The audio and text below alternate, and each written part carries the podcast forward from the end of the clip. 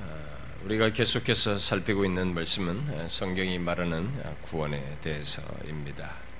지난 시간은 성경에서 우리의 구원을 위해서 주 예수를 믿으라 하고 주 예수를 믿으라고 한 이 말씀에서 말하는 믿음에 대해서 처음으로 살폈죠. 지난주에 믿음이 예, 무엇인지에 대해서 살폈는데요. 믿음에는 세 가지 요소가 있다고 했습니다. 그 중에 하나만 있는 것을 우리가 믿음이라고 할 수 없다는 것이죠. 사람들은 그렇게 오해할 수는 있지만은 성경이 말하는 믿음은 아니라는 것이죠. 성경이 말하는 믿음에 세 가지 요소가 있다는데 첫 번째는 뭐였습니까? 예, 지식입니다. 믿는 대상에 대한 지식이죠. 누구를 믿는지에 대한 명확한 것이 있어야죠. 아무거나 믿는 것을 믿음이라고 하지 않습니다. 믿는 대상에 대한 지식으로서 어, 특별히 예수 그리스도를 어, 우리의 구원주이신 예수 그리스도를 아는 지식이 어, 믿음을 구성한다라고 했고 두 번째로 말한 것은 동의의 요소라죠. 아, 믿음의 대상으로 알게 된 그 그리스도를 동의하고 그렇게 말하는 말을 받아들인 거죠. 이그 어, 지식을 이렇게 머릿속에 아는 것만으로는 믿음이라고 할 수 있습니다. 그것을 깊이 받아들이는 거죠. 동의하는 요소가 있고 마지막으로 말하는 것은요 신뢰 요소가 있다고 그랬습니다. 아, 그에게 그 동의한 동의하고 받아들인 그 예수 그리스도 그를 신뢰하는 것입니다. 그에게 자신을 내어 맡기는 것이죠. 이 세 가지가 다 있는 것을 성경이 믿음이라고 말하는 것입니다. 이 중에 한두 가지만 가진 것은 믿음이라고 말하지 않습니다. 세 가지를 함께 가질 때 그것을 성경이 말한 믿음이다라고 말한다고 했습니다. 자, 그러면 계속해서 이제 오늘 읽은 이 두 본문이 여러분들이 벌써 시사를 하듯이 아, 믿음이 가지고 있는 이제 어떤 특성을 좀 얘기를 하려고 하는데요. 오늘 두 가지 본문을 가지고 보면은 믿음이 어떤 일종의 양면성을 아, 가지고 있다고 하는 사실을 아, 먼저 생각해 보려고 합니다. 다시 말해서 성경은 믿음을 말하면서 우리가 믿어야 한다. 주 예수를 믿어라. 이렇게 믿어야 한다고 말함과 동시에 믿음을 하나님의 선물로서 이렇게 말하고 있다는 사실입니다. 그래서 믿음은 이렇게 수동적인 요소가 있으면서 또 수동적인 성격을 가지면서도 이 적극적인 능동적인 특성을 가지고 있다라는 것이죠. 먼저 읽은 사도행전 16장의 말씀이 우리에게 밝히듯이 우리가 구원을 얻기 위해서는 주 예수를 우리가 믿어야 됩니다. 내 대신 하나님이 믿어주는 게 아니고 내가 주 예수를 믿어야 하는 것입니다. 그래서 우리에게 주 예수를 믿으라라고 명령형으로 말하고 있는 것입니다. 그러나 오늘 우리가 함께 읽은 예배서 2장 8절은 또 이 믿음을 어, 선물로서 얘기하고 있습니다. 오늘 읽은 이 2장 8절에서 어, 어떤 사람은 8절, 8절 하반절에 이것은 이라고 이렇게 말한 것이 이것은 어, 이것은 너희에게서 난 것이 아니요 하나님의 선물이라고 한 이 말씀에서 이것이라고 하는 것이 이제 어, 헬라어 성경에는 우리는 이제 그런 것이 구분되어 있지만 이제 남성, 여성, 중성 이런 있는데 이, 이것은 중성이고 믿음은 여성이니까 이게 믿음이 아니다 그러면 이 성이 일치가 돼야 되는데 아니다 라고 어, 주장을 하면서 어, 그래서 이것은 믿음이라기보다는 믿음을 한 중요한 요소로 삼은 구원 전체, 지금 은혜로 구원 얻은 것은 믿음으로 구원 얻는다고 말한 이 앞에 전체 내용이죠. 이 구원 전체를 가리키는 것이다. 그렇게 해야 이 중성 이것이 맞다라고 해석을 하기도 합니다. 그러나 이제 그렇게 말을 하던 어쨌든 아, 그 안에 이 믿음이 선물의 요소로서 담겨져 있다는 것은 어디까지나 의미는 내포되어 있기 때문에 의미는 없다고 볼 수 있습니다. 결국 따라서 성경은 어, 여기 믿음의 믿음에 대해서 선물이라고 하는 사실을 본문에서 말하고 있는 것은 뭐 틀림이 없습니다. 그래서 어, 이 믿음은 이런 수동적 성격을 또한 갖는다라는 것이죠. 그러면서 동시에 믿으라고 우리에게 말하고 있다는 것입니다. 그래서 믿음도 앞에서 우리가 회개에서도 그런 요소가 있다고 그러는데 회개와 마찬가지로 하나님의 일이면서 동시에 우리의 일로서 말을 하고 있습니다. 우리는 믿음은 우리들이 만들어낼 수 없는 요소인 것을 먼저 이 에베소 2장 8절에서 어, 보게 되죠. 믿음은 인간이 우리 스스로 만들어내는 것은 아닙니다.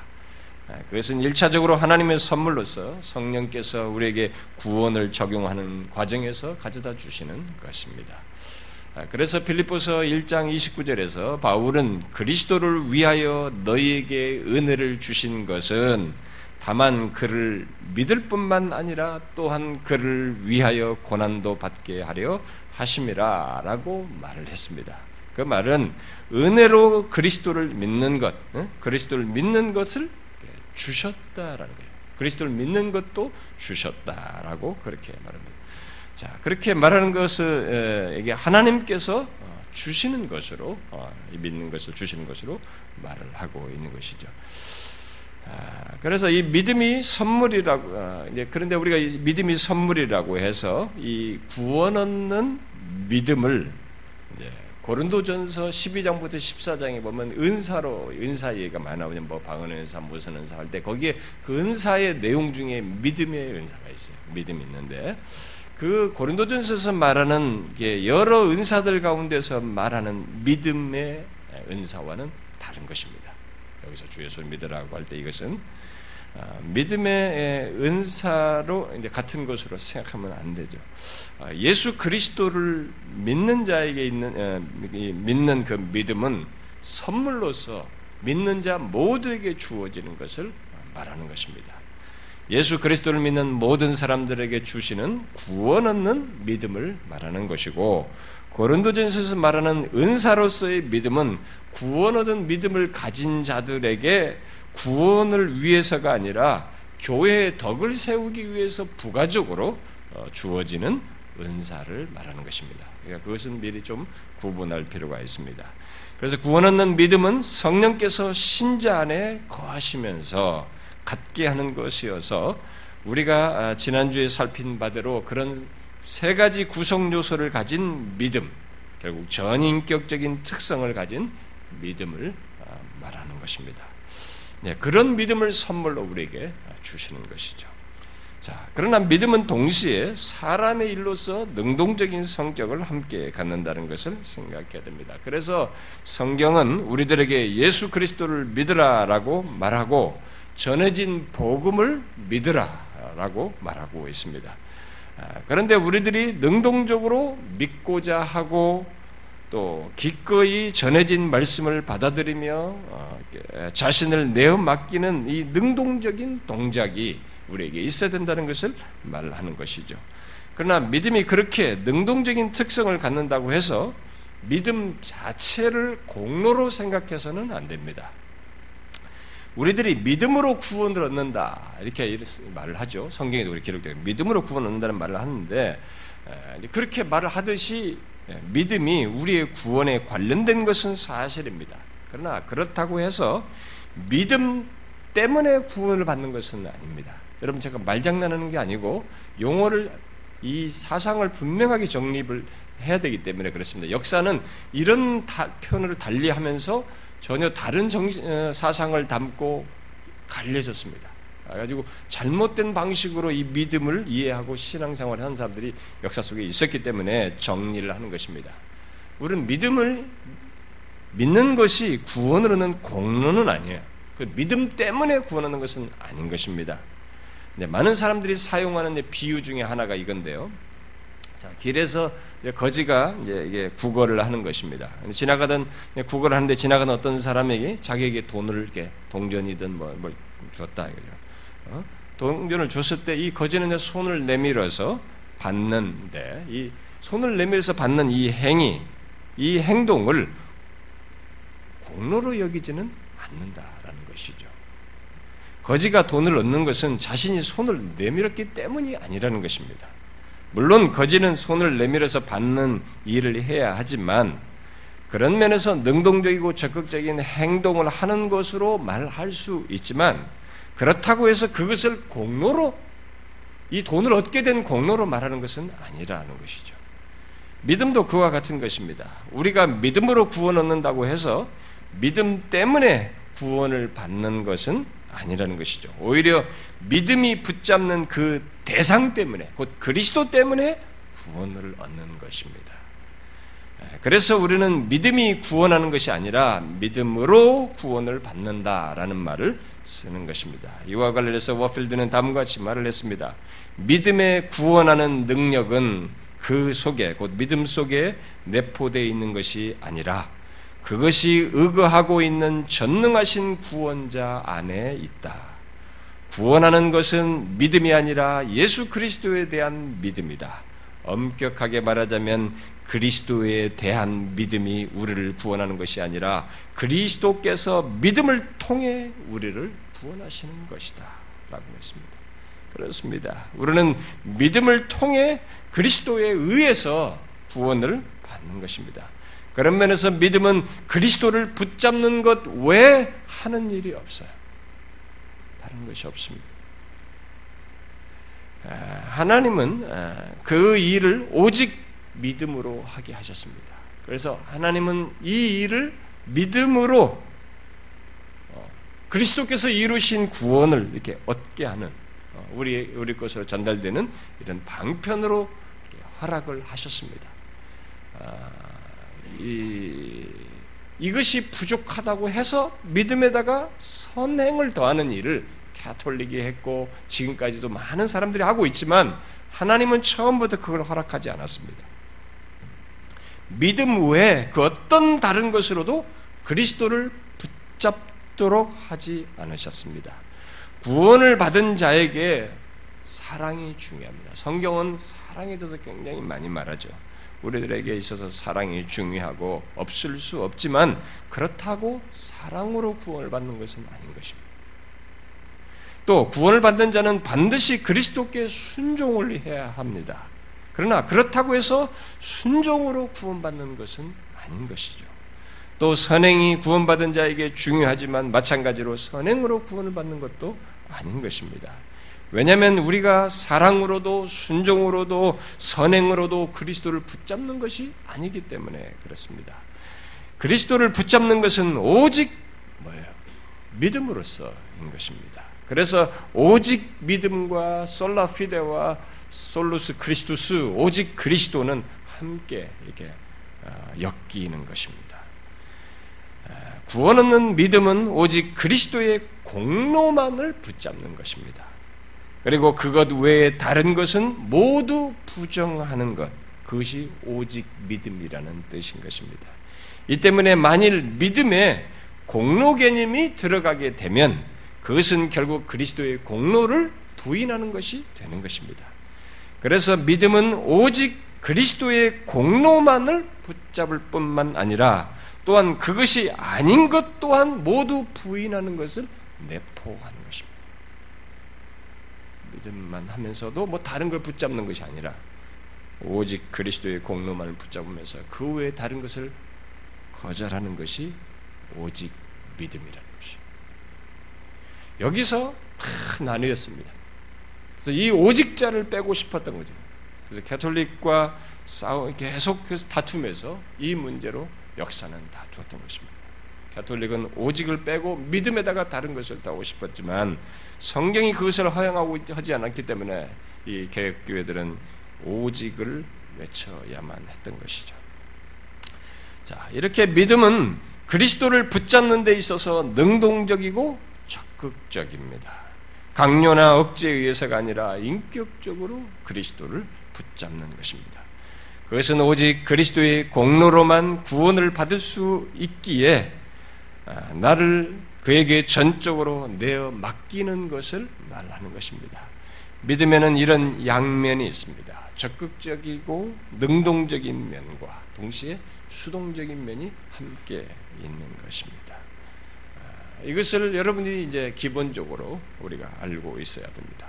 그런데 성경은 믿음의 이런 양면성과 함께 말함과 동시에 믿음의 정도 문제를 얘기하고 있습니다. 성경의 표현을 따르면 가장 흔하게는 작은 믿음, 믿음이 작은 자들아 이렇게 말하죠. 믿음이 작은 믿음과 큰 믿음을 말하고 있는 것을 보게 됩니다. 또 약한 믿음과 강한 믿음을 어, 어, 또 성경에서 말을 하고 있고 또 자라나는 믿음을 얘기를 하고 있고 또 거짓 없는 어, 또는 진실한 믿음을 말하기도 하고 있고 또 온전한 믿음을 말하고 있고 또 친밀한 믿음 음, 또 어, 파선된 믿음 이렇게 믿음과 관련해서 여러 가지 그 수식어를 어, 덧붙여서 이 얘기를 하고 있습니다. 자 이런 사실에 따라서 웨스민스터 신앙 고백서는 이 믿음은 정도의 차이가 있어서 약하기도 하고 강하기도 한다라고 말을 했습니다. 자, 그런데 또 예수님은 마태복음 17장에서 일반 대중을 향해서는 믿음이 없 고 폐역한 세대요라고 이렇게 말. 그들은 믿음이 없는 것으로 얘기하고 또 제자들을 향해서는 믿음이 작은 자들아, 믿음이 작은이라는 표현을 사용해서 말을 하는 것을 보게 됩니다. 그 말은 일반 대중은 믿음이 전혀 없지만 제자들은 믿음이 없지는 않고 작다라는 차원에서 그런 표현을 쓰고 있는 것이죠. 자, 그러면 왜 제자들이 작은 믿음이라는 이런 지적을 받았을까라는 겁니다. 그들이 예수를 믿고 어, 따르고 있었던 것을 생각하게 될, 생각할 때 믿음이 없었던 대중들과는 달리 믿음이 있었다는 것을 알 수가 있습니다.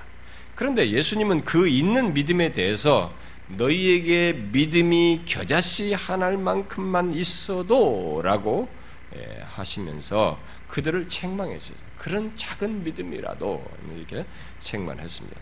자, 그렇다면 제자들의 이 작은 믿음은 무엇을 말하겠어요? 자, 작은 믿음은 무엇을 말하겠습니까? 대중과는 달리 믿음이 없지는 않습니다. 있는 거예요. 응? 아, 없지는 않지만 믿음의 대상에 대해서 실패한 믿음이라는 것을 시사하는 것이겠죠. 다시 말해서 그리스도를 전적으로 신뢰하며 자신을 의탁하는 믿음이 되지 못하였다는 것입니다.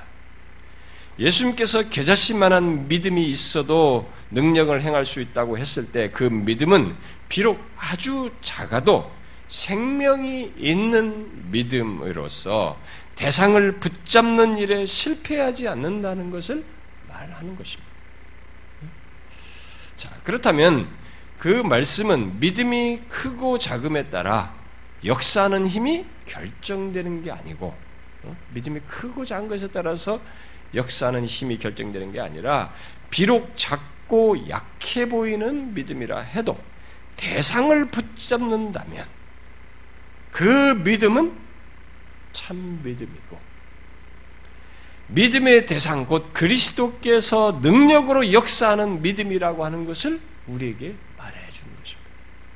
이것을 잘 이해하셔야 됩니다.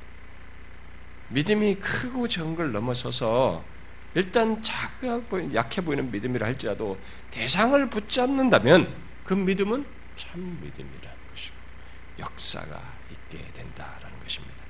이것이 믿음의 또 한 가지 중요한 특성인 것입니다.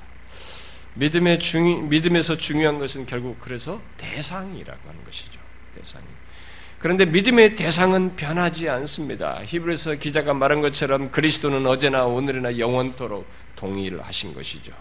믿음은 바로 그 대상을 전적으로 붙잡는 것이고 신뢰하는 것이다. 그 가운데서 어, 역사가 그게 믿음이 가지고 있는 생명성을 드리는 것이죠. 어, 거기서 하나님의 역사를 일으킨다라는 것입니다. 자, 그런데 성경은 이런 믿음이 자라나는 것으로 얘기를 하고 있단 말이에요. 데살로니가 우서에서 너희의 믿음이 더욱 자라고 이렇게 말을 하고 있습니다. 자, 믿음이 어떻게 자라겠어요, 여러분? 그러면 자란다라고 지금 앞에서 말한 믿음이 이런 성, 이런 특성을 갖는다라고 한 것을 연관시켜서 보면은 믿음이 어떻게 자라겠습니까? 믿음이 자란다고 할 때.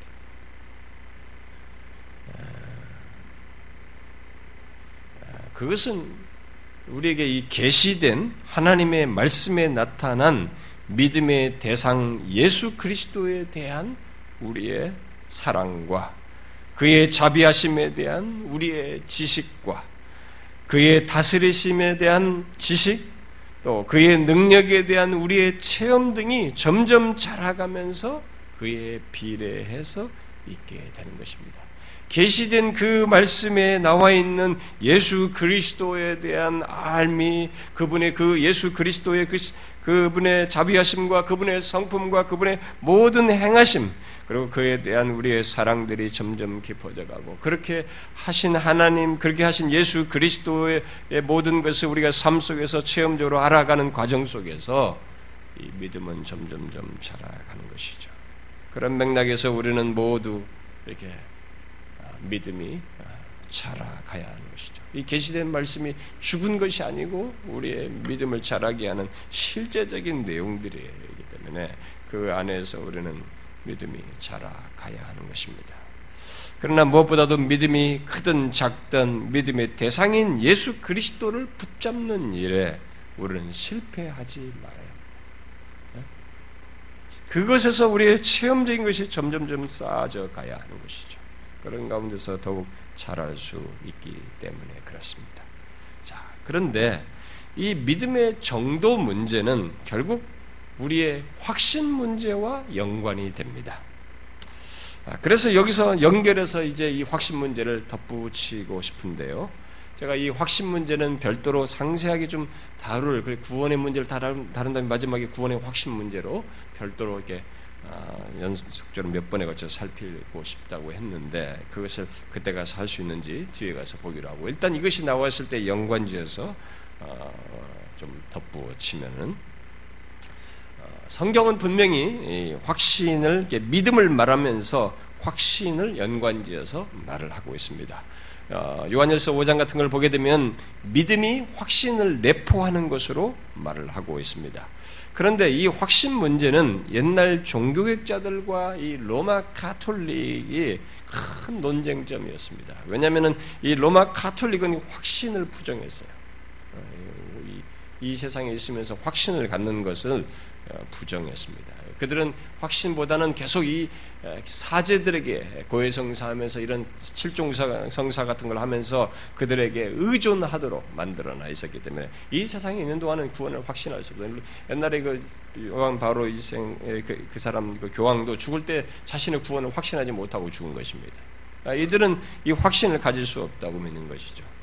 아, 그래서 이 그런 사실 때문에 종교학자들은 이 구원의 확신을 부정하는 카톨릭에 대한 반발로 어, 개인의 이런 주관적인 확신, 누구든지 구원에 대해서 이런 주관적인 확신을 가져야 된다고 하면서 이 주관적인 확신을 믿음의 본질로 주장을 했습니다. 그러다 보니까 치우쳤어요. 그게 항상 이 반발로 나오게 될 때는 이게 좀 더 나가는 성향이 있단 말이에요. 중간을 잡기보다는 약간 이쪽으로 종교학자들이 어, 좀더 세게 나갔습니다. 그러나 성경은 어, 확신이 예, 때로 약해질 수 있다고 말하는 것이었거든요. 근데 이들은 로마 캐톨릭에 대한 반발 때문에 그 확신이 믿음의 본질로 주장하면서 반드시 있어야 하는 것으로 주장을 했던 것이죠.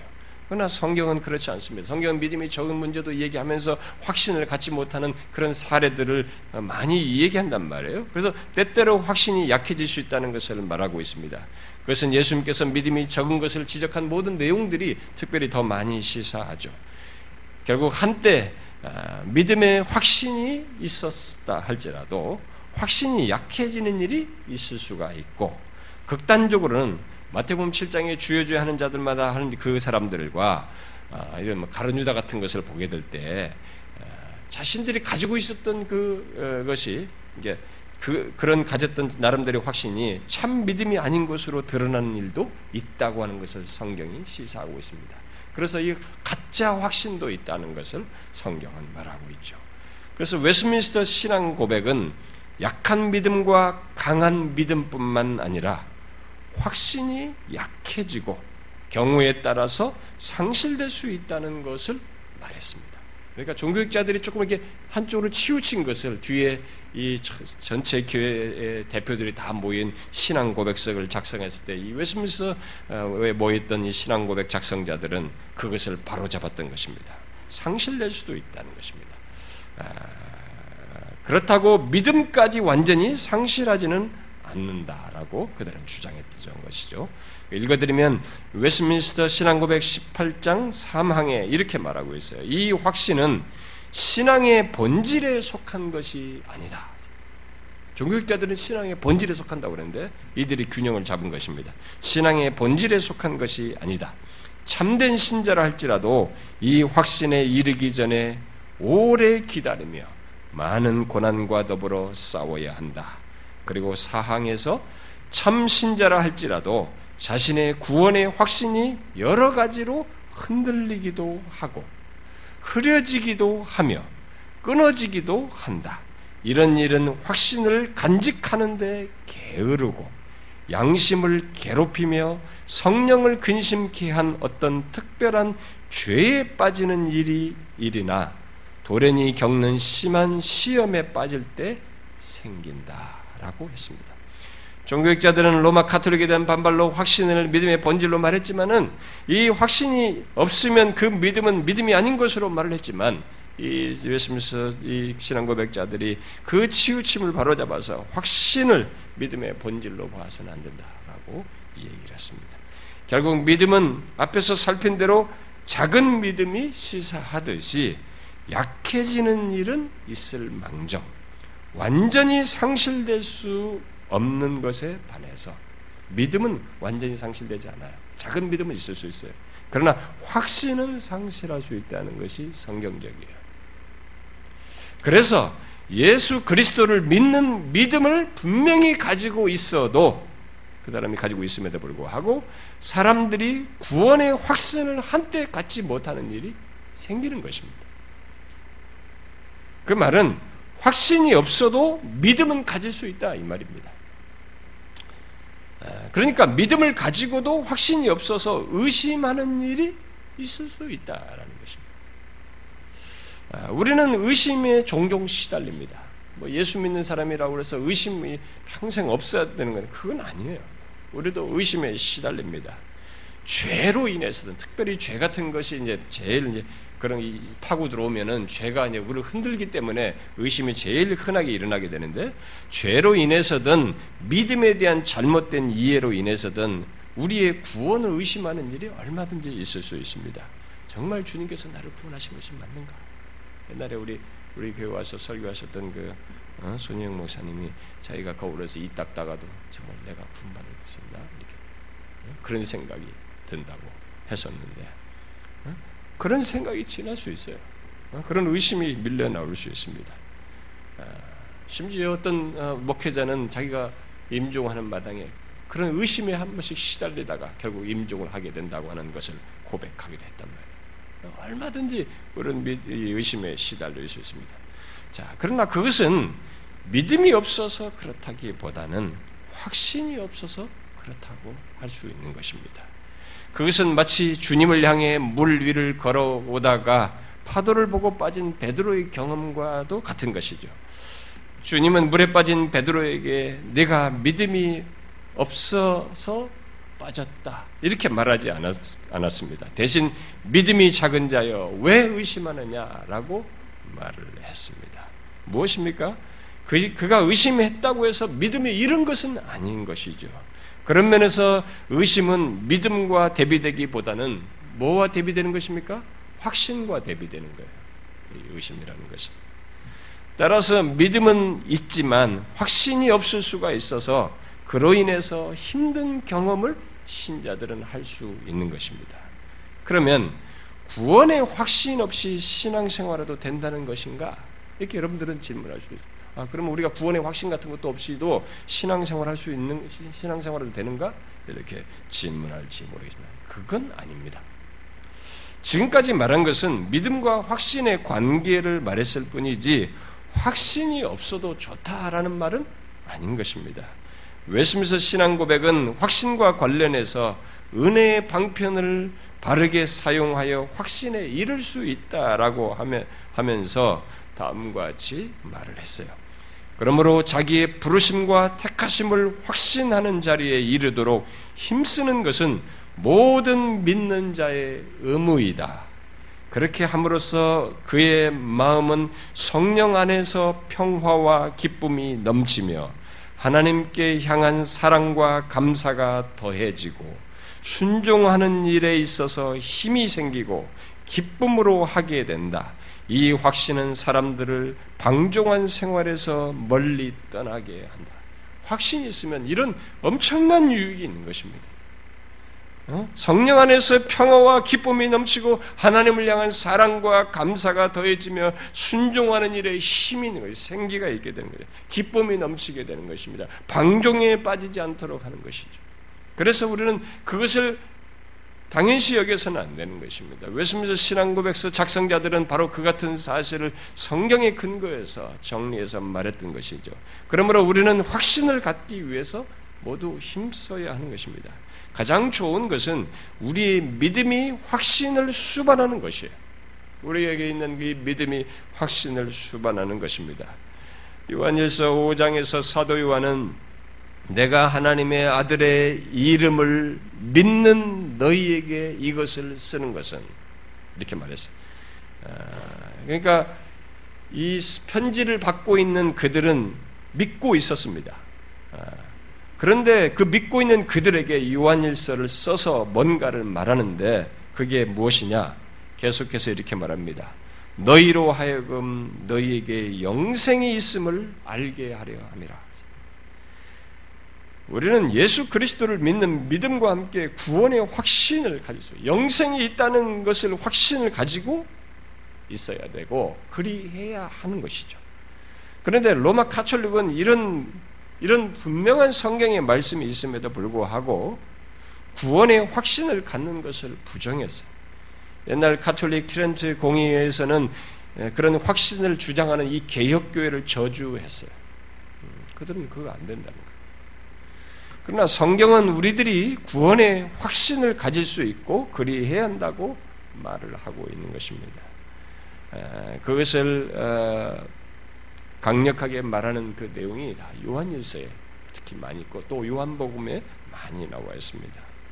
그리고 사도 베드로는 당시 그리스도인들에게 그러므로 형제들아 더욱 힘써 더욱 힘써 너희 부르심과 택하심을 굳게 하라. 너희가 이것을 행한즉 언제든지 실족하지 아니하리라라고 했습니다. 무엇을 권하고 있습니까? 예수 믿는 자들에게 자신들이 하나님의 부르심을 받았다는 것들, 받은 자들이라고 하는 것, 그리고 하나님에 의해서 구원으로 이렇게 어? 선택됐다. 구원에 선택되었다는 것을 확신을 가지라고 얘기를 하고 있는 것입니다. 우리들이 그리할 때 언제든지 실족하지 않는 거죠. 내가 하나님의 부르심을 받은 자이고 내가 택함을 받은 자인 것을 확신하고 있을 때 실족하지 않게 되는 것이죠. 그러면 우리는 질문할 수 있습니다. 무슨 근거로 우리들이 구원을 확신할 수 있냐? 어? 내가 지금 교회를 다니고 있지만 예수 믿는다 하지만 그래도 내가 구원을 확신 구원 받았다는 것이 확신을 내가 무슨 근거로 가질 수 있느냐라고 물을지 모르겠어요. 우리가 이 초기에 수련회 아주 초기 수련회에 제가 구원의 구원에 확신하십니까?라는 제목으로 이렇게 어, 한 적이 있어요. 그때는 구원의 확신 문제에 대해서 한 일곱 번 정도로 어, 설교를 했었는데 거기에 좀 상세한 내용들이 나오는데요. 제가 나중에 뒷부분에 가서 이것을 전체 구원 시리즈 끝난다면은 구원의 확신 문제를 좀 더 상세히 할 수 있으면 아마 덧붙이겠습니다만은 자, 여러분들이 한번 생각해 보세요. 내가 구원을 받은 확신, 구원을 받았다는 것을 무슨 근거로 확신할 수 있을까? 질문이 생길 수 있겠죠. 아, 이 구원의 확신 문제를 얘기하면 사람들은 내가 그때 이런 체험을 했다. 체험을 주로 꺼냅니다.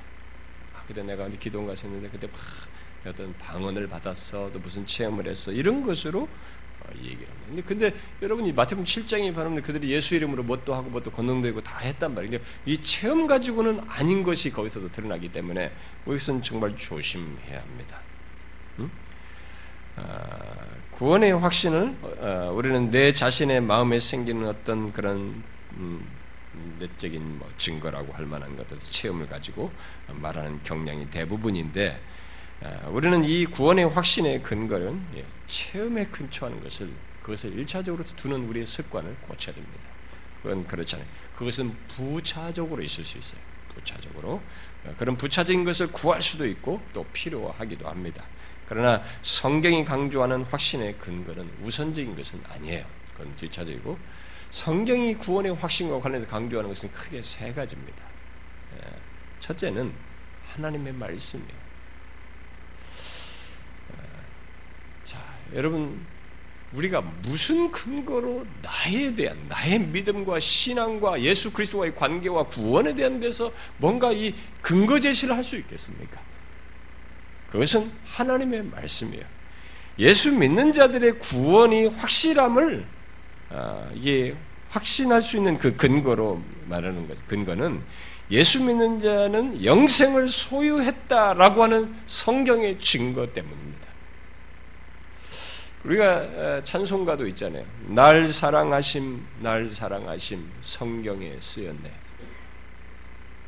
음? 하나님이 예수께서 사랑하신 걸 내가 어떻게 알 수 있냐? 성경에 쓰였다. 바로 나 같은 자를 사랑하신다. 실제로 요한복음 3장은 아들을 믿는 자에게는 영생이 있고 이렇게 성경이 진술하고 있습니다. 영생이 있을 것이다가 아니라 현재 시제로 있다라는 것입니다. 또 요한복음 5장에서도 내가 진실로 진실로 너희에게 이르노니 내 말을 듣고 또 나 보내신 이를 믿는 자는 영생을 얻었고 얻을 것이다가 아니라 지금 얻었 이미 얻었어요. 그래서 심판에 이르지 아니하나니 사망에서 생명으로 옮겼느니라 이렇게 말하십니다. 그러므로 우리는 내가 구원받는 것은 이 구원받은 것을 어떻게 아는가라고 했을 때 그것은 정말 확신할 수 있는 근거라고 할 때, 음? 어, 하나님의 말씀이 그것을 말한다는 사실에 근거해서 우리는 이 구원의 확신 문제를 일차적으로 말할 수 있습니다. 만일 우리가 성경이 말하는 것을 믿지 않는다면, 그러면 어떤 일이 발생되면, 요한일서 5장 10절 말씀대로 하나님을 거짓말쟁이로 만드는 것입니다. 하나님이 거짓말쟁이가 되는 것이죠. 근데 여러분 성경에 보세요. 우리가 지금 여우수아서도 보고 계속 보지만은 하나님이 말씀한 게 거짓말이 있어요? 야 돌아라 이제 여리고성 거짓말입니까? 하나님의 말씀은 거짓말이 없어요.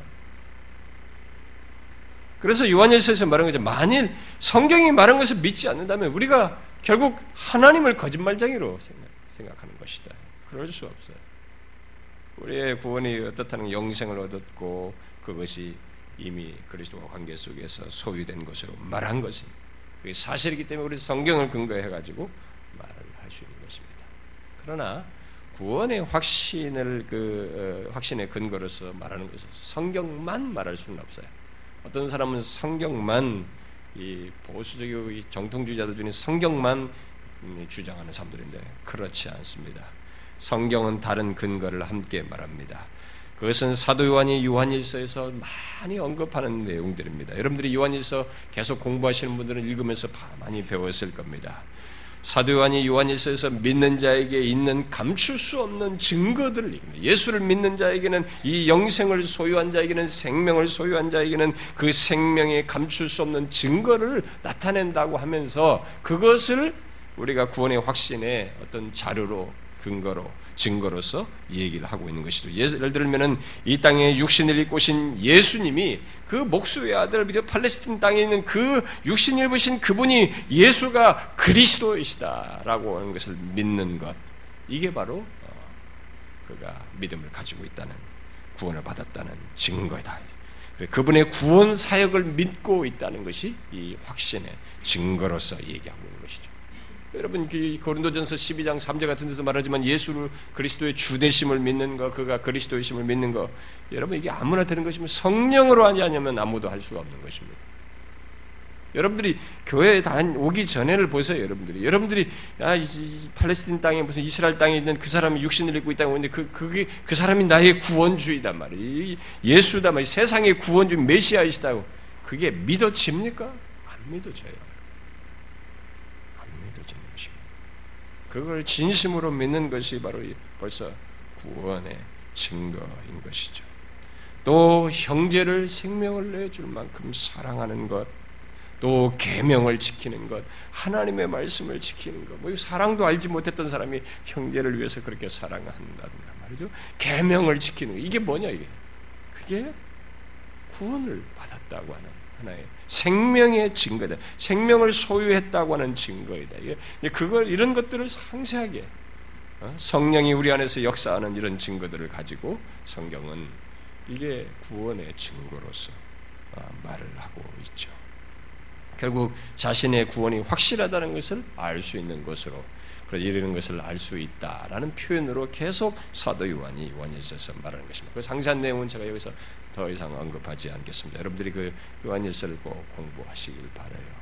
자, 그런데 성경은 이런 두 가지의 생명의 내적인 그런 것을 겉으로 생명의 증거를 통해서 우리의 구원의 확신을 증거할 뿐만 아니라 한 가지 더 여기에 말할 수 있는 것이 있는데 음, 확신의 근거로서 그것은 성령께서 친히 우리들이 하나님의 자녀인 것을 곧 우리의 구원의 확실함을 증거한다는 사실입니다. 로마서 8장에서 양자의 영을 받았으므로 우리가 아빠 아버지라 부르짖느니라 성령이 친히 우리의 영과 더불어 우리가 하나님의 자녀인 것을 증언하시나니 이렇게 말했어요. 여기서 더불어 증언한다는 말은 이 말을 현재 시제로 어, 쓰고 있습니다. 그래서 현재 시제로 성령께서 계속 증언하고 있다는 거죠. 성령께서 우리가 하나님의 자녀라고 하는 것을 계속 증거해요. 이것을 통해서 우리가 구원의 확신을 가질 수 있다는 거죠. 결국 성령께서 우리의 영과 더불어 하나님이 나의 아빠, 아버지라는 것을 또 내가 그의 자녀인 것을 증거하시는 일이 있는 것이 확신의 증거라는 것입니다. 물론 성령의 이런 내적인 증거는 어떤 체험을 통해서 더욱 확고해지는 일도 있습니다. 아, 정말 하나님이 나의 아버지이신 것이 너무 철저하게 그것이 말씀을 그 말씀이 나한테 세계지물을 통해서든 어떤 뭐 어, 기도하는 중에서든 어떤 것으로든 어떤 경험에서든 그것이 나에게 생생한 체험으로 다가옴으로써 어, 이것을 더 확고히 하는 이런 것이 수반되기도 하죠. 어쨌든 하나님이 나의 아빠 아버지라는 아버지가 되신다는 것을 생생하게 믿게 되는 것, 그것을 체험적으로 확신하는 이 내적인 증거를 갖게 되는 것, 이런 것들이 어, 있을 수 있는 것입니다. 그래서 확신은 결국 객관적인 증거, 성경이 말한 객관적인 증거와 함께 이런 주관적인 증거를 함께 가질 때 이 확신이 참된 것이라고 말할 수 있습니다. 우리는 모두 이 같은 확신을 갖기를 구해야 하는 것입니다. 여러분과 저는 이런 확신을 갖기를 구해야 됩니다. 물론 구원은 믿음만 있어도 구원을 받는 데는 큰 문제가 없을 수 있습니다만 그러나 그렇게 있을 때는 우리의 신앙생활이 아까 말한 것처럼 흔들리고 수시로 의심에 시달리고 신앙생활이 핍절한 것입니다. 쉽게 요동해요. 그래서 이 신앙의 풍요로움을 갖지 못하는 것입니다. 여러분도 알잖아요. 교회 우리가 여러분 자신들도 아마 체크해 볼 수 있을 거예요. 또 저 같은 사람 목회자는 교회 안에서 사람들을 객관적으로 다른 사람들 다수를 보기 때문에 어떤 사람은 확실히 풍성해요.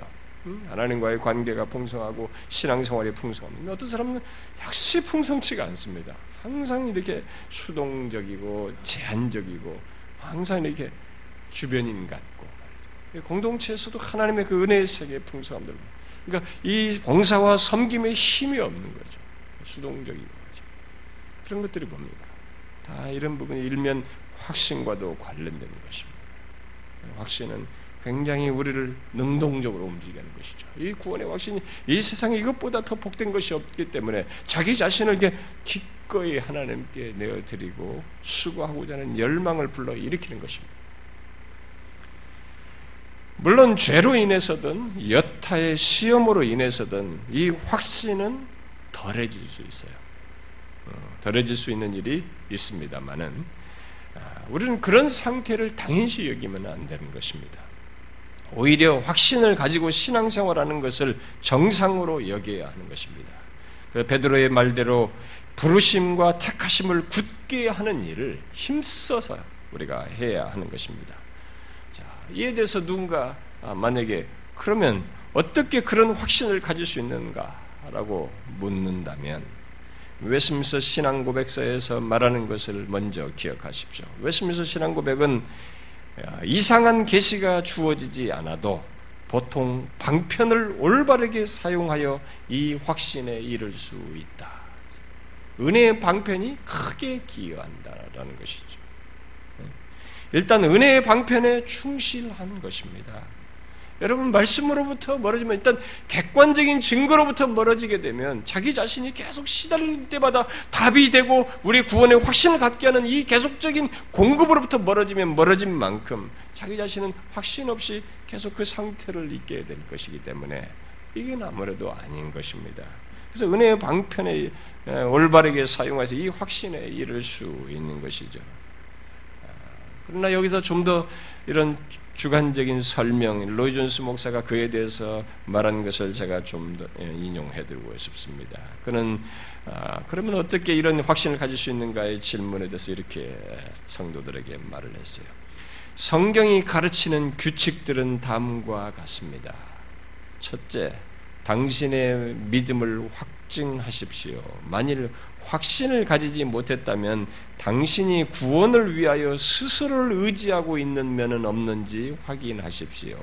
자신의 모든 의를 더러운 옷과 같이 여기고 있는지 확인하고 천년을 산다 해도 자신이 하나님 앞에 서기에 결코 적합하게 될 수 없다는 것을 아십시오.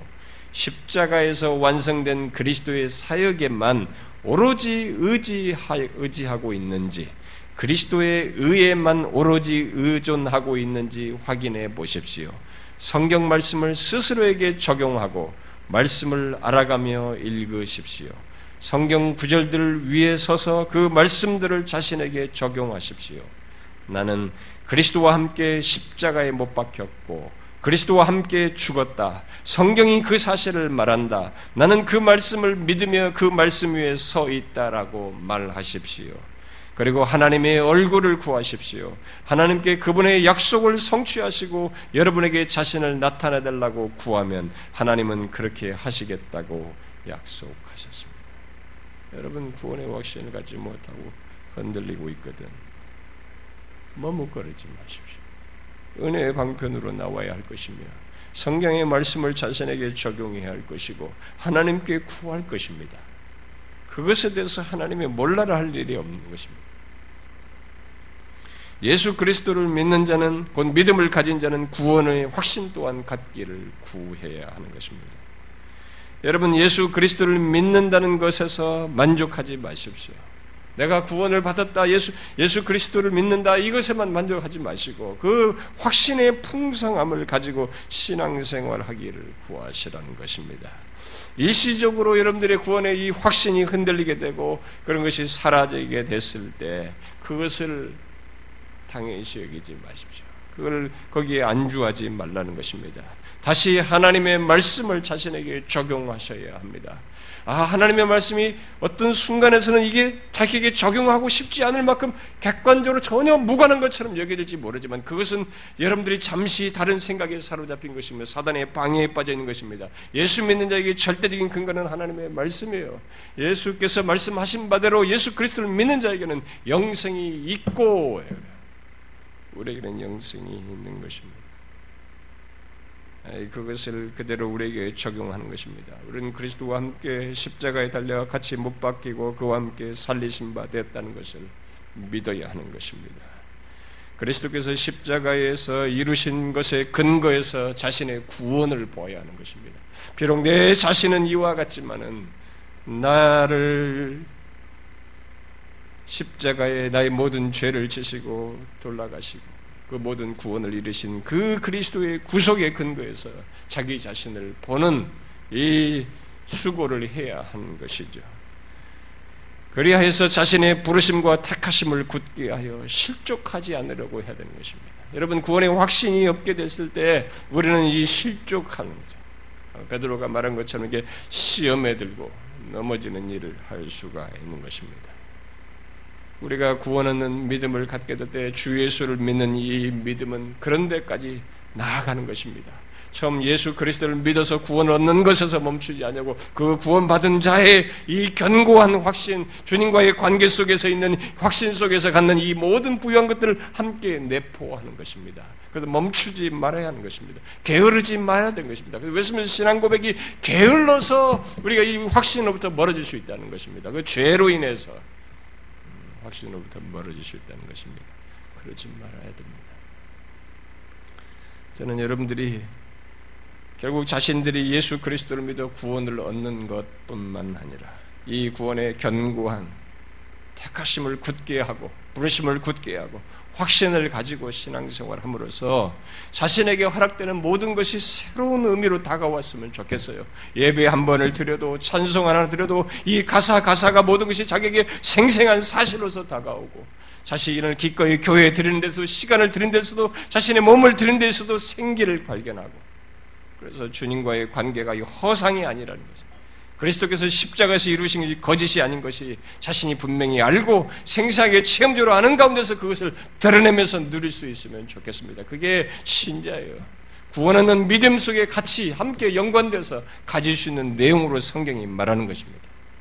우리의 신앙생활은 추상적이지 않습니다. 단순히 의식적이지 않습니다. 종교적인 수준에 멈추는 것이 아닙니다. 하나님과의 인격적인 관계 속에서 이 확신 속에서 삶의 내용을 함께 갖는 것입니다. 사랑하는 여러분, 저는 여러분들이 이런 구원의 부유함을 풍성하게 삶 속에서 갖고 교회 안에서 지체들과 관계 속에서 같이 공유하고 나누고 누릴 수 있기를 바래요. 기도합시다.